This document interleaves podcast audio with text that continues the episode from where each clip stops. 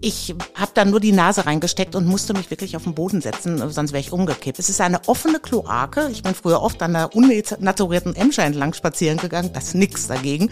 Und da müssen in der Tat auch Mitarbeiter rein, weil da ab und an mal was zu richten ist. Unterm U, der Dortmund-Podcast. Mit Bastian Pietsch. Hi zusammen. Heute geht's ums Dortmunder Schauspiel. Ich bin dort nicht so super oft, aber wenn ich da bin, fühlt sich das für mich immer, naja, schick an. Nach Hochkultur eben. Jedenfalls hätte ich nicht gedacht, dass das Schauspielhaus eigentlich komplett marode ist. Dass es reinregnet und dass in irgendwelchen Schächten Kabel verlaufen, von denen niemand weiß, wozu sie eigentlich gehören. Meine Kollegin Julia Gass kennt das Schauspielhaus viel, viel besser als ich und selbst sie war überrascht, was sie alles bei einem Rundgang hinter den Kulissen zu sehen bekommen hat. Die Stadt Dortmund hat schon vor einer Weile Pläne für einen kompletten Neubau des Schauspielhauses vorgelegt, Kosten 100 Millionen Euro oder mehr. Bei der Summe ist klar, dass der Vorschlag nicht unbedingt unumstritten ist, in unserem Gespräch zum Thema des Tages gehen wir der Frage nach, wie schlimm es tatsächlich um das Schauspielhaus steht und warum es keine wirkliche Alternative zu Abriss und Neubau gibt. Mein Name ist Bastian Pietsch und ihr hört Unterm U, den Dortmund-Podcast der Ruhrnachrichten. Fünfmal die Woche liefern wir euch alles, was ihr braucht, um in Dortmund mitreden zu können. Bevor wir gleich in die Untiefen des Schauspielhauses abtauchen, starten wir in die Folge mit einem Nachrichtenupdate. Update. Großeinsatz. Ein unbekannter Anrufer hat am Donnerstag der Gesamtschule Brünninghausen mit der Begehung von nicht näher benannten Straftaten gedroht. Die Polizei ist daraufhin mit vielen Kräften zu der Schule ausgerückt. Unter anderem wurde das Gebäude durchsucht. Eine Gefahr für Lehrkräfte, Schülerinnen und Schüler habe allerdings zu keiner Zeit bestanden. Nach etwa einer Stunde rückte die Polizei wieder ab. In den vergangenen Tagen hat es deutschlandweit eine Reihe von Drohungen gegen Schulen gegeben.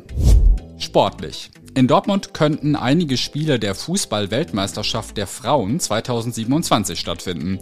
Der DFB hat sich gemeinsam mit den Verbänden aus Belgien und den Niederlanden um die Ausrichtung des Wettbewerbs beworben. Sollte sich die FIFA dafür entscheiden, ist bereits klar, dass auch in Dortmund Spiele der WM stattfinden werden. Die Entscheidung trifft der FIFA-Kongress allerdings erst im Mai 2024. Gefährlich. Die Feuerwehr musste am Mittwochabend vier Menschen aus einem brennenden Haus an der Schützenstraße retten. Der Brand selbst sei zwar schnell gelöscht gewesen, allerdings habe sich der giftige Rauch im Treppenhaus ausgebreitet. Fünf Menschen mussten vom Rettungsdienst versorgt werden. Die Polizei geht von Brandstiftung aus und hat Ermittlungen aufgenommen. Das Thema des Tages. Das Dortmunder Schauspielhaus am Hiltropwall soll abgerissen und neu gebaut werden. So sieht es ein Plan der Stadt vor. Über 100 Millionen Euro könnte das alles kosten und womöglich erst 2033 fertig werden. Ein Mammutprojekt also, bei dem sich durchaus der ein oder andere fragen mag, ob sich die chronisch klamme Stadt das eigentlich leisten kann und sollte. Daran, dass das heutige Schauspielhaus noch zu retten ist, glaubt allerdings wiederum auch niemand so richtig. Bei mir ist unsere Kulturredakteurin Julia Gass, um über das Projekt zu sprechen. Julia, wie soll denn das neue Schauspielhaus überhaupt aussehen? Also optisch wird es sicher sehr schön. Ist, äh, an der Stelle, wo jetzt die Kinderoper ist, also ganz links an der Ecke Hiltrop-Wallhövelstraße, soll ein großer, ich glaube sechsstöckiger Neubau der jungen Bühne, also das Kinder- und Jugendtheater entstehen. Dann gibt es einen Glasriegel, auf jeden Fall auch sehr hell, zu äh, dem Platz, wo jetzt das Schauspielhaus steht. Und da ist auch ein Neubau in einer ähnlichen Würfelform geplant. Also optisch schon mal sehr schön, sehr hell, sehr freundlich. Aber Optik ist nicht das Wichtigste an dem ganzen Bau. Sondern? Die marode Bausubstanz. Also die, das Schauspielhaus in seinem jetzigen Zustand äh, stammt zum Teil, Teil aus dem Jahr 1912. Es war ja ähm, nach dem Zweiten Weltkrieg eine ähm, Interimspielstätte der Oper, die dann neu gebaut wurde und 66 an ihrer jetzigen Stelle eröffnet hat. Dann zog das Schauspiel 68 da ein und es wurde immer wieder saniert, gefuscht und Sachen wurden repariert, äh, aber nie richtig gründlich. Also die Bausubstanz ist wirklich marode und wenn man eine Wand aufmacht, findet man zehn neue Baustellen. Das heißt, das ganze Gebäude ist so ein bisschen Flickwerk über die Jahrzehnte Ja. sozusagen. Ja. Du warst ja auch da und hast dir das alles mal in Ruhe angeschaut und zeigen lassen, was man so als Besucher des Schauspielhaus normalerweise nicht sieht. Was hast du denn bei diesem Rundgang erlebt? Ja, das war ein Halloween-Horror-Rundgang. Also äh, schlimmer hätte das gar nicht in einem Hitchcock-Film äh, aussehen können. Also da, ich war wirklich entsetzt, wie es da aussieht. Wir waren zuerst äh, ganz oben auf dem sogenannten Rollenboden, also 20 Meter oder 10 Meter über der Bühne. Ähm, da steht man auf ähm, Blätterplanken, die auch äh, zum Teil auf Lücke verlegt sind. Das heißt, man guckt runter auf die Bühne, viele, viele Meter. Und da wurde auch gerade geprobt über äh, dem ähm, eigentlichen Stellplatz, wo wir jetzt standen standen, ist ein Netz gespannt über die komplette Decke. Aus diesem Grund, weil Putz Putzklumpen von der Decke fallen. Und zwar faustgroße äh, Putzklumpen fallen von der Decke, weil die Decke so marode ist und die fallen durch bis auf die Bühne. Das heißt, das muss man sich mal vorstellen. Da unten wird gespielt, da ist eine Vorstellung, da stehen Schauspieler und dann fällt ein faustgroßer Putzklumpen also runter. Also richtig gefährlich auch. Äh, total gefährlich. Also äh, und das ist nicht alles, es regnet doch durch. Also bei Starkregen regnet es tatsächlich auf die Bühne und dann stellen die da Wassereimer hin, die das Wasser auffallen. Und Herr Enger, der geschäftsführende Direktor des Theaters, der sagte, es kommt im im Schwall. Es handelt sich nicht um ein paar Tropfen, es ist ein Schwall. Zwischen einer Umbaupause kommen dann Putzfrauen und wischen mal eben durch die Bühne. Das kann man sich gar nicht vorstellen. Das in einer Inszenierung, man stellt, stellt sich vor, da wird Faust, äh, Faust 1 oder 2 gegeben und dann kommen Putzfrauen und feudeln durch unvorstellbar. Und Herr Voges hatte mal einen technisch aufwendigen Aufbau da stehen für seine Videoanimationen. Äh, äh, das musste er mit einem Gewächshaus äh, ähnlichen Kasten überbauen, dass die Technik, dass es nicht anfängt zu brennen, weil die Kabel offen liegen. Also, also auch eine Einschränkung für das Schauspiel selbst, dass das Gebäude so marode ist? Total gefährlich für die Schauspieler, die da spielen. Äh, auch eine Einschränkung, weil die müssen im Prinzip immer mit Wassereimern inszenieren. Ich stelle mir vor, da fragt man einen renommierten Regisseur, möchtest du bei uns den Faust inszenieren oder was auch immer. Aber klar, klar, du musst ein paar Wassereimer auf die Bühne stellen und es muss Pausen geben, wo die Putzfrauen durchwischen können, wenn es regnet. Also das, das kann man sich gar nicht vorstellen. Bei so öffentlichen Gebäuden ist ja immer Barrierefreiheit auch ein Thema. Ich kann mir jetzt vorstellen, wenn das von 1912 ist, das Gebäude, sieht es da auch nicht so gut aus mit. Barrierefrei ist da gar nichts, gar nichts. Also man kriegt vielleicht mit viel gutem Willen noch einen Rollstuhlfahrer oben mit dem Lift, dann auf den Rang, auch nicht auf die guten Plätze, aber die guten Plätze haben ja bekanntlich, wer schon mal im Schauspielhaus war, also wenn man ins Parkett, in den Innenraum geht, geht gibt es Stufen, die da runterführen, da kommt man nicht hin, da kommt man nicht mit dem Rollator hin, da kommt man nicht mit dem Rollstuhl hin. Oben mag es möglich sein, aber noch viel schlimmer sind die Fluchtwege. Wege. Also ich habe dann auf dem Rundgang Fluchttüren gesehen, auch für die Leute, die hinter den Kulissen arbeiten, die wo Stufen runterführten und wo man dann noch den Kopf einziehen muss. Also wo im Fall von einem Brand oder andere äh, Fluchtgefahren überhaupt äh, man Sorge haben musste, da lebend rauszukommen. Gibt es eine Sache, die du erlebt hast auf diesem Rundgang?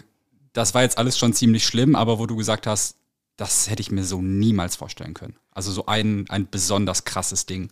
Ja, also dieser Boden, wie gesagt, ich, man kann sich nicht vorstellen, dass Putz von der Decke fällt äh, auf eine Bühne. Das hat mich schon sehr geschockt. Aber noch schlimmer ist der sogenannte Hitchcock-Keller, wie er in äh, Schauspielkreisen oder in Theaterkreisen auch heißt. Also die Theatermitarbeiter nennen ihn selbst den Hitchcock-Keller. Da waren wir dann am Schluss. Äh, ich habe dann nur die Nase reingesteckt und musste mich wirklich auf den Boden setzen, sonst wäre ich umgekippt. Also das ist ein Keller, man muss sich das vorstellen, es geht sechs, sieben Meter runter. Es ist eine offene Kloake. Ich bin früher oft an der unnaturierten Emscher entlang spazieren gegangen, das ist nix dagegen. Also, äh, also da, da ist die Kanalisation offen, offen oder was? Da schwimmen Fäkalien, wahrscheinlich sind da Ratten ohne Ende und es stinkt bestialisch, bestialisch. Und da müssen in der Tat auch Mitarbeiter rein, weil da ab und an mal was zu richten ist. Also da kann mal ein Kabel sein, was gerichtet werden muss. Also da gehen, da kamen dann zwei städtische Mitarbeiter, die Angestellte der Stadt Dortmund sind, die dann da wirklich ab und an mal rein mussten. Unmenschlich, also unvorstellbar. Warum gibt es das? Also das muss ja irgendjemand irgendwann mal so gebaut haben. 1912 wurde das dann so gebaut äh, und es ist nie richtig mal von Grund auf alles äh, auseinandergenommen worden. Es wurde mal immer wieder eine Wand aufgemacht, hinten die Werkstätten und die äh, Lagerbereiche, die sind ja alle neu und die sind auch nach neuen Brandschutzregeln alle umgesetzt. Das ist alles schön, das könnte auch alles bleiben im Falle eines Neubaus. Aber in dem eigentlichen Bestandstheater äh, ist nie was gemacht worden. Man muss sich vorstellen, so ein Theater oder auch ein Konzerthaus, wenn es nicht neu ist, unsere sind ja nun neu, das Konzerthaus ist neu, das Opernhaus ist immer mal wieder gemacht worden, die sind nie toll. Also das sieht immer so ein bisschen aus wie Phantom der Oper, das ist immer hui und fui, äh, vorne hui, hinten fui, es ist nie richtig schön, aber was da ist, unterlaufen Elektro äh, Kabel in Strängen über die Bühne und keiner weiß, ich war da mit dem technischen Leiter unterwegs, sag, für was sind die Kabel? Das wissen die nicht, weil die unbeschriftet sind. Und die führen dann unterhalb von Abwasserrohren äh, über die Wand. Die sind einfach los an die Wand gezackert, da drüber läuft ein Abwasserrohr. Das muss nur mal ein bisschen leck sein, dann weiß man, was passiert. Und dann läuft diese ganze äh, Sache hinter der Holzverkleidung im Zuschauerraum. Also da darf ich gar nicht dran denken, was passieren könnte. Brandgefährlich, wirklich brandgefährlich. Das sind jetzt alles Dinge, die man, wenn man als Zuschauer ins Schauspiel kommt, so gar nicht wahrnimmt. Zumindest ich habe das so nie wahrgenommen. Aber die Leute, die da hinter den Kulissen arbeiten, werden das ja wahrscheinlich jeden Tag sehen. Hast du mit denen mal gesprochen, was das mit denen macht, wenn sie Schauspiel, was ja eine Kunstform ist, in so einer maroden Umgebung machen müssen? Die kennen es nicht anders, also die äh, träumen sich ihre Bühne schön und wenn es nicht regnet, ist es ja auch schön und die kennen nicht anders als das, wenn der Regen kommt, der Regen fällt und hoffen, dass kein Putz weiter runterfällt. Die Leute, die da arbeiten, also die technischen Mitarbeiter, kennen es auch nicht anders. Für die ist das natürlich eine große Belastung und die drängen, auch der technische Direktor und auch, es gibt eine Bauabteilung mit Architekten im Theater, auch die, die drängen immer auch bei der Stadt da drauf, dass was gemacht wird und das, was saniert wird. Man muss sich das so vorstellen, wie ein, wenn man als Privatmensch ein altes Haus kauft, das möchte man erhalten und möchte man es pflegen. Äh, wenn es vielleicht denkmalgeschützt ist, ist es das ja auch wert. Aber wenn man anfängt zu sanieren, macht eine Wand auf, hat man zehn neue Baustellen. Also äh, es ist ein Fass ohne Boden. Ich höre da so ein bisschen raus, du bist durchaus Fan von diesem geplanten 100 Millionen Euro Neubau. Ja, also äh, wenn wir ein Schauspiel haben wollen in dieser Stadt, dann muss die Stadt dieses Geld ausgeben. Also oder wir sagen, wir haben kein Schauspiel, aber das ist ja auch keine Alternative. Aber wenn wir ein Schauspielhaus haben wollen, müssen wir es jetzt oder die Stadt muss es jetzt zukunftssicher machen. Es macht keinen Sinn, eine Wand aufzumachen und ein bisschen zu sanieren und dann sind zehn Wände wieder da. Und es ist ja auch so, der Neubau kostet äh, vielleicht 20 Millionen mehr, ist, glaube ich, die letzte Preisveranschlagung. Jetzt steigen die Kosten ja auch als eine Sanierung. Und bei der die Sanierung ist ein Fass ohne Boden. Man macht eine Wand auf und weiß nicht, was da an Kosten äh, hinter wartet. Da muss nur die, kommt die nächste Baustelle. Und dann ist hinterher letztendlich wahrscheinlich die Sanierung fast genauso teuer wie ein Neubau. Und wenn wir es jetzt oder wenn die Stadt es jetzt macht, haben wir für 50 Jahre Ruhe und ein zukunftssicheres Schauspiel. Und das sollten wir haben. Und jetzt es zusammen zu machen mit der jungen Bühne, mit dem Bau, macht ja auch Sinn. Dann auch für die Kinder ist das schön. Die gehen da mit sechs, sieben, zehn Jahren in ihre junge Bühne und wissen, ach, und später, wenn ich groß bin, gehe ich einfach eine Tür weiter und bin da im Schauspielhaus. Die können sich die Werkstätten teilen. Die haben ein Foyer. Also es ist in jeder Hinsicht gut, da jetzt zu investieren. Sollte sich die Stadt dafür jetzt entscheiden, dann dauert es aber natürlich erstmal eine Weile, bis das Gebäude fertig ist.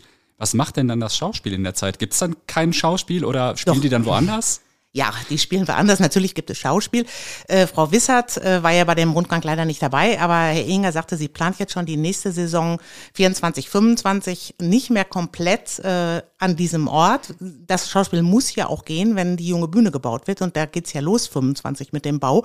Und man kann sich nicht vorstellen, der Platz, wenn man den Platz kennt, ist ja viel zu eng für Bagger und Baustelle, dass dann noch ein Schauspiel äh, stattfinden könnte. Das heißt, das Schauspiel muss sowieso gehen. Die suchen derzeit ein Interimsquartier äh, der Bau wird bis 33 mindestens dauern. Also Bauzeiten verlängern sich ja auch immer. Also mhm. ich würde da, finde das schon sehr optimistisch geschätzt für so einen äh, großen Neubau. Die suchen ein Übergangsquartier. Also mein Tipp geht in Richtung Corninghaus und da wird es Theater geben. Herr Voges hatte ja auch damals ein Ausweichquartier in Hörde, als das, äh, als die Sanierung des Schauspielhauses anstand. Julia, vielen Dank für das Gespräch. Gerne. Tschüss. Am Wochenende findet in der Westfalenhalle die European Darts Championship 2023 statt. Die besten 32 Spieler aus ganz Europa kämpfen da um insgesamt eine halbe Million britische Pfund Preisgeld. Gestern Abend wurden schon die ersten Runden ausgetragen. Am Sonntag steht dann der Sieger fest. Vor allem bekannt ist die Dartsmeisterschaft aber für ihre Fans. Die kommen in teils aufwendigen Kostümen zum Wettkampf. Eindrücke vom letzten Jahr findet ihr hinter einem Link in den Show Notes und auch in diesem Jahr werden wir wieder über die Dartsmeisterschaft berichten. Alle Themen aus Dortmund findet ihr unter rn.de slash Dortmund und als Hörer und Hörerin von Unterm U bekommt ihr unser RN Plus Probeabo für drei Euro für drei Monate. Auch dazu gibt's einen Link in den Show Notes. Wenn ihr den benutzt, um ein Probeabo abzuschließen, unterstützt ihr damit übrigens auch diesen Podcast. So, und jetzt kommt gut ins Wochenende. Morgen hören wir uns nochmal für unsere Samstagsausgabe wieder. Bis dahin und bleibt sauber.